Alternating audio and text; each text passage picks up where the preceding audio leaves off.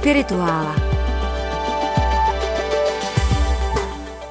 Někdy se v našem pořadu vydáváme za různými osobnostmi a jindy navštěvujeme různá místa nebo hovoříme o jednotlivých stavbách nebo uměleckých dílech. Dneska to bude ten druhý případ. Vydáme se kam, Martine? Vydáme se do Raveny, ale přece jenom s nějakými osobnostmi to souvisí. Ano, budeme hovořit v zásadě o stavbách, ale přece jenom tím výchozím momentem eh, je 27. listopadu, kdy se roku 450 odebrala na onen svět císařovna Galla Placidia.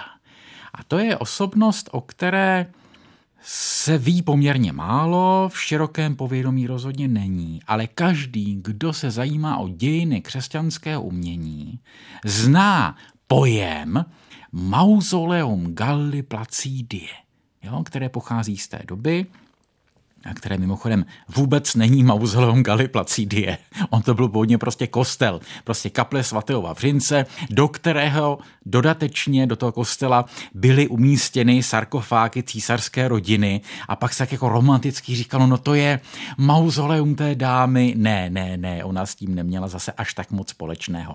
Respektive měla to, že ona byla jednou z iniciátorek výstavby té křesťanské raveny. Povíme si možná něco málo o ní, respektive o ní, jak se nám skrze ní jeví ta doba. Svatá rozhodně není, je to, jak říkám, členka císařské rodiny, členka a aktérka dynastických sporů. To znamená někdo, kdo není takovou tou obětí, kterou pořád někam šoupají, ale ona sama se aktivně té politiky účastnila dvakrát provdaná, jednu příznačně za germánského náčelníka, to už je ten úplný sklonek Říma, kdy římané vlastně s těmi germánskými kmeny zkouší vyjednávat, vlastně usazují na římském území, udělují jim funkce a dokonce vlastně už se i ty římské elity s nimi jaksi takto personálně propojují aby je chránili před těmi Germány, kteří jsou ještě na druhé straně a jsou divocí.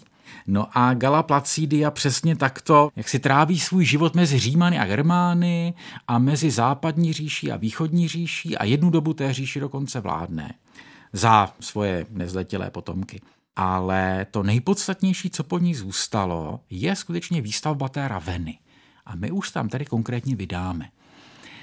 Problém je ale v tom, že když člověk dnes pojede do Raveny, to znamená, jsme v severní Itálii, v Pátské nížině, jsme v podstatě kousek od Jaderského moře, ta Ravena dnes vypadá úplně jinak než tehdy.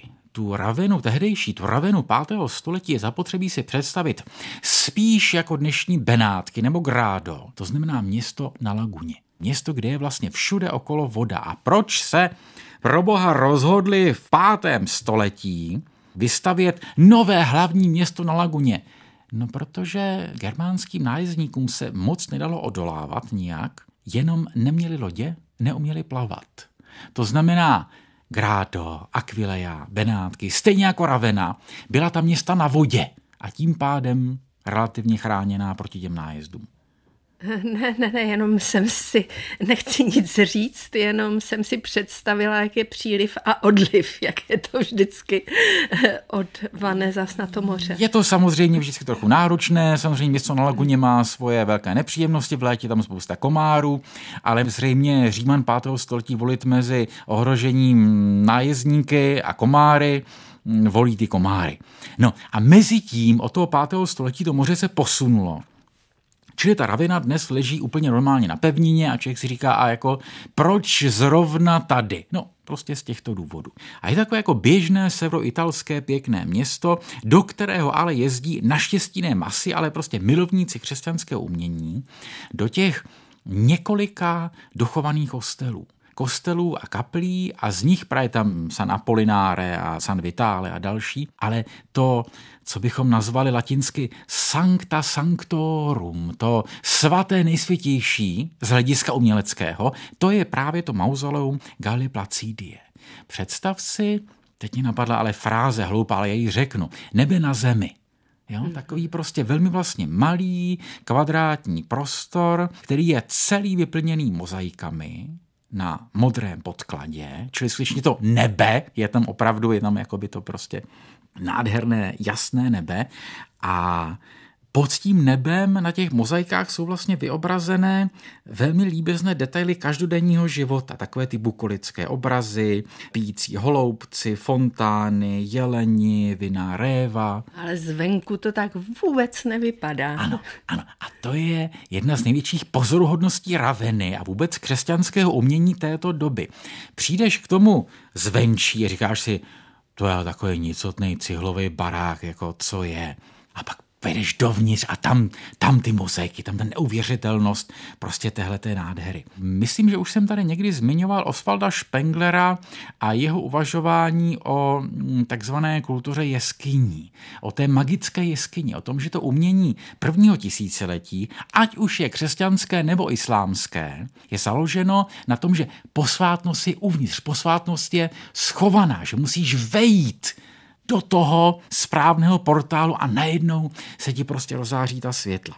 Čili mluvíme-li o umění Galiplacídy, umění 5. století, jedna věc je ta jeho líbeznost, to vlastně použití motivů ze starých římských mozaik, které mývali v domech, v jídelnách, kdekoliv. Prostě ten jako krásný svět římané rádi malovali vinou, révu, ryby, zvířátka, tohle to všechno ale je to umění křesťanské, čili je to umění kristocentrické.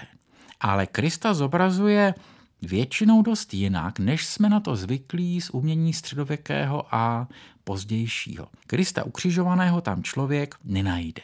Najde Krista jakožto dobrého pastýře mezi ovečkami. Jo, to je speciálně u té Galiplacídie. Hmm najde Krista legionáře, který nese kříž jako vítěznou zbraň přes rameno. Jo, to je v Ravenské arcibiskupské kapli.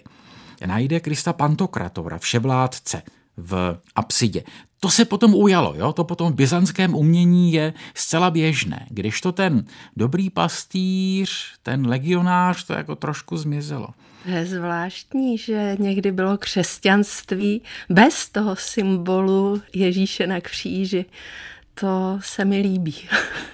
Je to ku podivu, ten motiv opravdu není od počátku křesťanského umění. Jo, to by byla jako celá dlouhá přednáška o tom, jak se to vyvíjelo a když už něco zobrazovali, tak starozákonní postavy, které Krista předobrazují, a když už potom se odvážili vlastně zobrazovat Krista, pořád to křesťanství vzniká v židovském kontextu. To znamená, tam je to nezobrazování. Samozřejmě je tam výtvarno, ale spíš ornamentální. A když už se zobrazuje, tak prostě ne v tom klíčovém motivu, ne ten trpící a umučený. Jo, v San Apolináre jsou na jedné straně vylíčeny pašie od poslední večeře až do prázdného hrobu, ale bez ukřižování, protože pořád jsme v tom Římě kde se tím ukřižováním běžně popravovalo. Přece nebudeme tady ukazovat, jak nám jako prostě oběsili, na elektrickém křesle usmažili, jo, představ si jako nějakou běžnou dobovou popravu. A jim to pořád přišlo trošku, no mě už je chucpe, ukazovat našeho spasitele, jak je popraven tím běžným způsobem tehdejším, profáním, potupným a tak dále. A zároveň je tam ještě jeden aspekt a to je to, že ta Pohanská mytologie je do jisté míry integrována, pokud je možné ji chápat jako alegorii. To jsou speciálně baptistéria, neboli ty speciální budovy určené pro křtění, že tedy se křtělo většinou dospělosti. Jsou tam dvě, protože tam žili nějakou dobu pohromadě katolíci a ariáni. Takže zase jiné povídání o Ariánech. A v obou případech, když je Kristus křtěn v Jordáně, asistuje u toho říční bůh ten bůh Jordán. Že ne, že by věřil na to, že opravdu je nějaký prostě fousatý, vlasatý, chlupatý bůh řeky Jordán, ale když se to je alegorie, tak je to zcela v pořádku. A ten tam je v té mozaice? Ten tam je, ten tam je, říkám, ten bůh Jordán, ten tam prostě je. Jsem málem už zaspíval předí Jordán řeku všech nadějí. Ale nebudu, neboj. A pak je tam ještě jedna věc, a to je kult vládce, kdy je tam v San Vitále, v tom centrálním kostele v Raveně, zobrazen velmi důrazně císař Justinián. To není doba Galiplacidie, to je pozdější doba, čili ten, kterého bereme jako císaře byzantského, ale který zároveň se pokoušel vlastně sjednotit zase západní a východní říši. A ten je tam zobrazen jakožto ten, kdo reprezentuje Krista na zemi a chrání církev. A to je v jiném kostele. To je v jiném kostele. To je, říkám, je tam jaksi necelá desítka těch prostě kostelů a kaplí a nejsou ze stejné doby. Ta nejstarší vrstva je z doby Galiplacidie, to je to takzvané mauzoleum, ale potom jsou tam věci, které jsou z doby, kdy tomu vládli nějakou dobu právě Germáni, křesťanští Germáni už dávno samozřejmě za krále Teodoricha. A pak je tam třetí vrstva, to je zhruba ta polovina 6. století, kdy to patří tedy Byzanci, neboli tedy východořímské říši za císaře Justiniána a tam je to vlastně dovršeno. Potom vlastně Byzanc o to přijde a ta Ravena upadá, stává se z ní bezvýznamné město, díky čemu se to dochovalo. To jsou vždycky ty obraty dějin, že my děkujeme dějinám za to, že se něco stalo bezvýznamným a nám se to takto dochovalo. Takže na jednu stranu tam vidíme to úžasné inspirování křesťanského umění těmi formami toho starého antického, římského. Na druhou stranu tam vidíme, jak i v tom kultu božského vládce nebo bohem vyvoleného vládce to křesťanství navazuje na ten starý Řím. Protože to přece římští císařové zdůrazňovali. Já, Cezar Augustus, Nero, Hadrián, Dioklecián, jsem vyvolený božství. A přesně tohle se tam ukazuje i v tom zobrazení císaře Justiniána. A já jsem si na tenhle ten okamžik připravil jednu literární ukázku. Je to jeden z mých vůbec nejmilejších básníků celých křesťanských literárních dějin. Je to Prudencius. Autor, který sám tam nebyl. On působil u dvora, ale ještě v Miláně a odešel ode dvora těsně vlastně předtím, než ten dvůr se přestěhoval do Raveny. Takže si jenom představuju, co by asi psal, jak by pokračoval v díle, kdyby ještě v té Ravině byl, ale on, jak to sám líčí, tedy opustil dvůr a věnoval se potom askezi a tak dále. A on napsal kromě jiného soubor hymnů, které jsou, jsou to třeba hymny hymnus na zpěv kohouta, hymnus před jídlem, hymnus po jídle, hymnus na večer a mimo jiné hymnus k rozsvícení lampy. A ona celá ta Ravena je takové to velké rozsvícení, když vejdeš jo, a jsi mezi těmi zářícími mozaikami, tak k tomu ještě potřebuješ to světlo, které tam vniká malými okny, a nebo si to představovat, jak tam svítilo to množství svící. A já tě poprosím o ukázku z Prudenciova hymnu k rozsvícení lampy. Zlaté záře tvůrce, lidstva vůdce dobrý, který v pevném rytmu střídáš denní doby, teď, když slunce zašlo, hrozný chaos vládne. Těm, kdo v tebe věří, navrať světlo, pane. Nejenže nebeský trůn je vyzdobený hvězdami bez počtu i lucernou luny. Ještě s nás naučil, jak dá světlo kámen, z křísnutí křemene jiskra, z jiskry plamen aby člověk věděl na světlo naděje, že je založena na Kristově těle. Proto si on zvolil pevné jméno skály, že z něj všecky naše plaménky vzcházejí. Živíme je knoty, hojně zalitými, do tučného másla či též pochodněmi. Plást se v novém tvaru voskovicí stává, med z něj stočen, vůně luk se uchovává. Plamen živě dýchá, ať už napájí se skrze lněný knůtek v keramické misce, či mu smolný pokrm dává borovice, či ho žhavým voskem vyživuje svíce. Jak taje vrcholek, z něj nektar horoucí po kapkách odtéká vodnými slzami. Neboť síla ohně žárem hmotu taví, ze špice řine se jako déšť spálený. A tak, Otče, tvými vznešenými dary, jasnými plameny Atria ať září, světlo zastupuje za den nepřítomný, sražená noc prchá v potrhaném plášti. Zdálo se mi, když říkáš, na co všechno má ty hymny, že jsou to témata taková světská. A tady vlastně to je oslovení toho pána a ty ostatní hymny taky propojí to světské s tím náboženským. Vždycky. To je, Vždycky. Právě, to je právě princip prudenciových hymnů, že mluví o liturgických svátcích, nebo jsou to prostě modlitby ranní nebo večerní a podobně, ale vždycky je to zároveň oslava těch věcí života běžného, které se jich účastní. Čili ten hymnus k rozsvícení lampy je prostě celou oslavou starořímské kultury svícení. Je to vlastně i dokument pro dějiny každodennosti. Hmm. Nebo když mluví o jídle, hymnus před jídlem, strašně dlouhý, ta polívka musela vystydnout mezi tím, tak zase popisuje různé epizody biblického jedení, eh, kdy tam kdo co jí a mimo jiné tam říká, že křesťan by měl být vegetariánem. Ale to je potom jiné téma. Naším tématem je stále ta ravena a její dějiny. A je opravdu pozoruhodné, jak když člověk vnímá ty nádherné mozaiky a případně si k ním přečte takovouto dobovou báseň, má skoro pocit, jaké to bylo krásné. Jak ta doba byla skoro idylická. Nebyla. Ale to opravdu nebyla, to je naprosto příšerná, příšerná doba, kdy, jak říkám, ta Gala Placidia opravdu strávila poměrně dramatický život a říše se rozpadá, přicházejí Germáni, za nimi další Germáni, za nimi Hunové, ta církev uvnitř vede ty strašlivé spory právě mezi eh, katolíky, ariány a dalšími.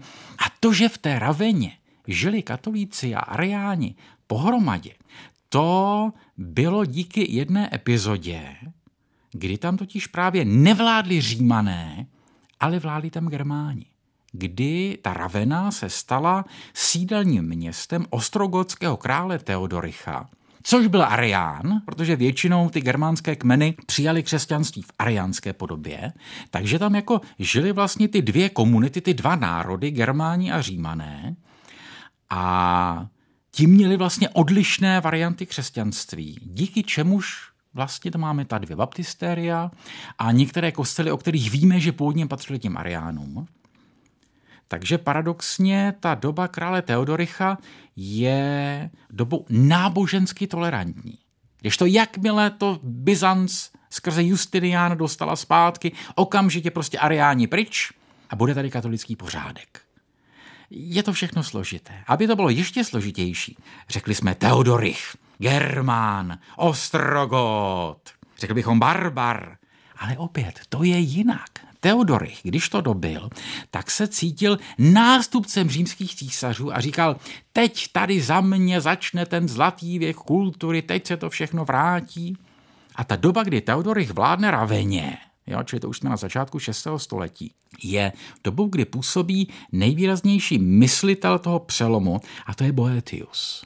To je Boetius, to znamená autor, který ve své době byl tím velkým učencem, pedagogem, podle který napsal učebnice základních oborů, podle kterého se potom eh, těch takzvaných septem artes liberales, těch sedm svobodných umění učilo po celý středověk. Řeklo se Boetius a mínilo se v podstatě prostě učebnice. Ale pro pozdější dějiny myšlení Boetius je spojený s úplně jiným dílem, které naopak četl poměrně lec kdo, kdo nic nezná z té doby, a to je filozofie utěšitelkou. To je filozofie utěšitelkou a to je spis, který vznikl v době, kdy on upadl nemilosti. Kdy, jak to tak bývá na dvorech vládců, i těch takzvaně osvícených, a přišlo nějaké spiknutí a nějaké podezření. A jestli tady ten Boetius se toho taky náhodou neúčastnil, a zavřeli ho a popravili potom velmi ošklivým způsobem. Ale předtím, než ho popravili, tak Boetius právě píše, pravděpodobně už to připravoval před tímto téma jaksi nadčasové, tu filozofii utěšitelkou, kdy zobrazuje tam sám sebe, jak prostě sedí ve vězení, čeká na smrt.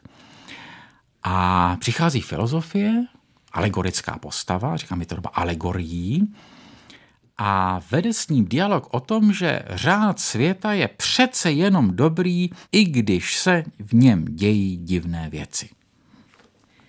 Když spatřila básnické můzy stojící u mého lůžka a napovídající slova mým nářkům, trochu jí to popudilo. Zamračila se, v očích jí zablesklo a řekla – kdo dovolil přístup k tomuto nemocnému, těm poběhlicím z divadla, které nejenže nemohou žádnými léky zmírnit jeho bolesti, ale ještě jim sladkými jedy dodávají potravu? Vždyť právě ony neplodným trním vášní ničí sedbu rozumu slibující bohatou úrodu.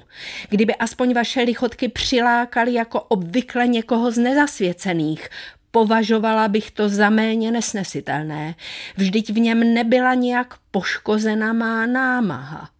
Ale tohoto muže, odchovaného studiem elejského a akademického učení, raději odejděte z sirény sladké až k záhubě a zanechte ho mým můzám, aby ho léčili a uzdravili. Tolik praví paní filozofie, vyžene ty můzy a začne s ním vést ten dialog, který samozřejmě, jako všechny dialogy o spravedlnosti a nespravedlnosti a o tom, proč Bůh dopouští nebo nedopouští zlo, samozřejmě k ničemu zvláštnímu nedojde protože na to nikdy nikdo žádnou finální odpověď nenašel.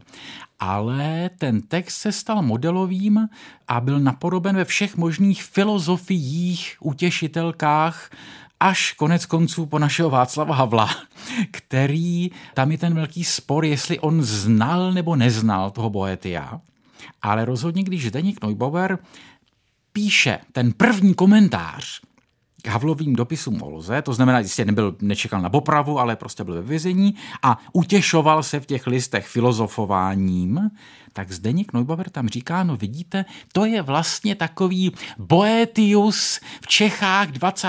století.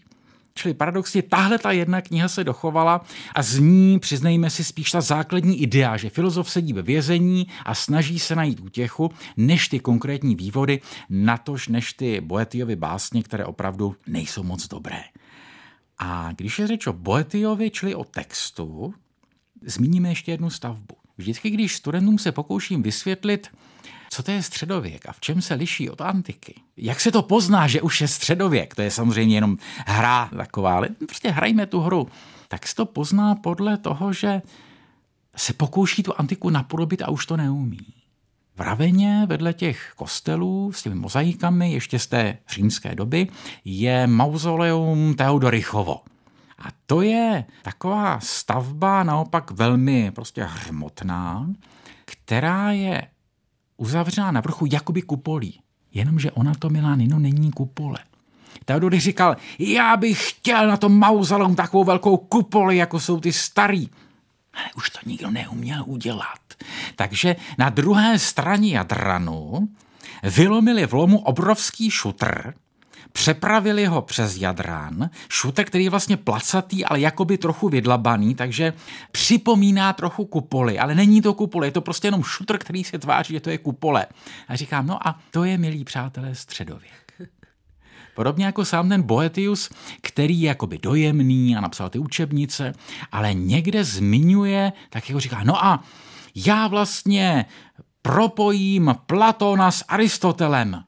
Ale milý pane Boetie, vy vůbec nevíte, co říkáte, vůbec prostě, na to neměl samozřejmě vzdělání, možnosti, intelektuální potenciál, představa jako propojit ty dvě největší filozofické školy starověku, to je ta naivita středověkého člověka, který si myslí, že udělá nějakou syntézu a neví, že neví. Takže v tom ta ravena je krásná, ale vlastně strašně naivní, strašně krutá. A já teď udělám jedno malé doporučení pro nakladatele. Nevím pro kterého, ale prostě tip na knihu, která by se měla přeložit. Dario Fo, italský spisovatel, napsal knihu, je to vlastně trošku komiks. Ta kniha se jmenuje La vera storia de Ravenna. A ta se tam prodává, tu si tam každý může koupit za přiměřený obolos a to jsou velmi ironicky, sarkasticky, jak tak Dario Fo to umí.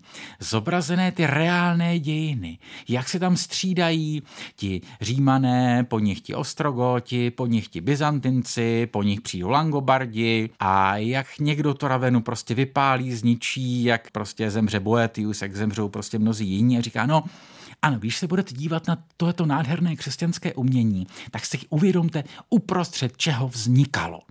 Což není míněno jako, že to je prostě nutně proti křesťanství. Byť Dario Fo, přiznejme si, je poměrně velmi antiklerikální. Ale je to proti tomu mít jakékoliv iluze o době minulé nebo o době dnešní. Víš co, skončíme zase Boetiem. Skončíme Boetiem, skončíme místem, kdy Boetius volá po něčem, co bychom zcela anachronicky nazvali náboženská tolerance. Pokládám za čiré bláznovství zkoumat podrobně přirozenost Boha, neboť pro člověka, myslím, ani lidské věci nejsou zcela pochopitelné, jak pak teprve věci související s přirozeností Boha. Pomlčím tedy o tom. Já sám bych totiž neřekl nic jiného o Bohu, než že je nekonečně dobrý a všechno má ve své moci. O tom, ať si každý říká volně své mínění, jak kněz, tak lajk.